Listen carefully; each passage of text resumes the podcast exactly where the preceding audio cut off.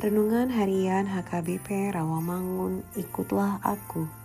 Rabu 11 Januari 2023 dengan judul Hidup Orang Benar dan Hidup Orang Fasik. Bacaan kita pagi ini tertulis dalam Markus 2 ayat 18 sampai 22 dan bacaan kita malam ini tertulis dalam Matius 20 ayat 1 sampai 16 dan kebenaran firman Tuhan yang menjadi ayat renungan kita hari ini tertulis dalam Amsal 29 ayat 2 yang berbunyi Jika orang benar bertambah, bersukacitalah rakyat. Tetapi jika orang fasik memerintah, berkeluh kesahlah rakyat. Demikian firman Tuhan. Sahabat, ikutlah aku yang dikasihi Tuhan Yesus Orang benar adalah seorang yang takut akan Tuhan. Ia juga menaruh harapannya kepada Tuhan. Orang benar juga akan selalu berusaha untuk hidup di dalam jalan Tuhan.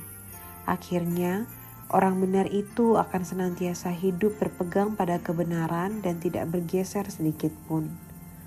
Pemahaman Salomo tentang orang benar bukan hanya sebatas masalah kehidupan secara rohani saja tetapi harus terlihat di dalam kehidupan sehari-hari juga.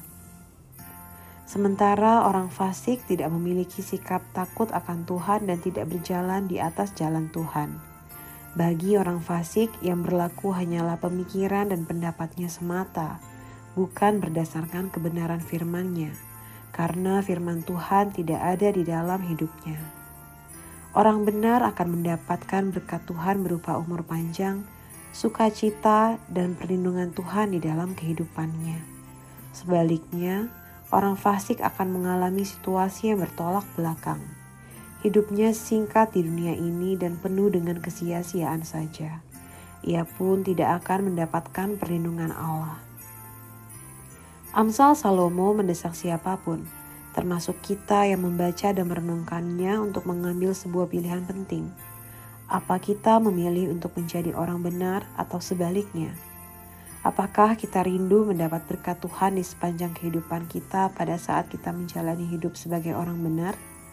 Atau sebaliknya, kita memilih menjalani hidup seperti orang fasik? Jikalau kita mengambil pilihan yang kedua, tentu saja akan berakibat buruk di dalam seluruh kehidupan kita sebagai konsekuensinya. Oleh karenanya, Biarlah kita memilih untuk menjadi orang benar, bukan orang fasik. Amin. Marilah kita berdoa. Ya Tuhan Yesus, ajari kami semakin dekat kepadamu supaya kami hidup sebagai anak-anak kebenaran. Amin.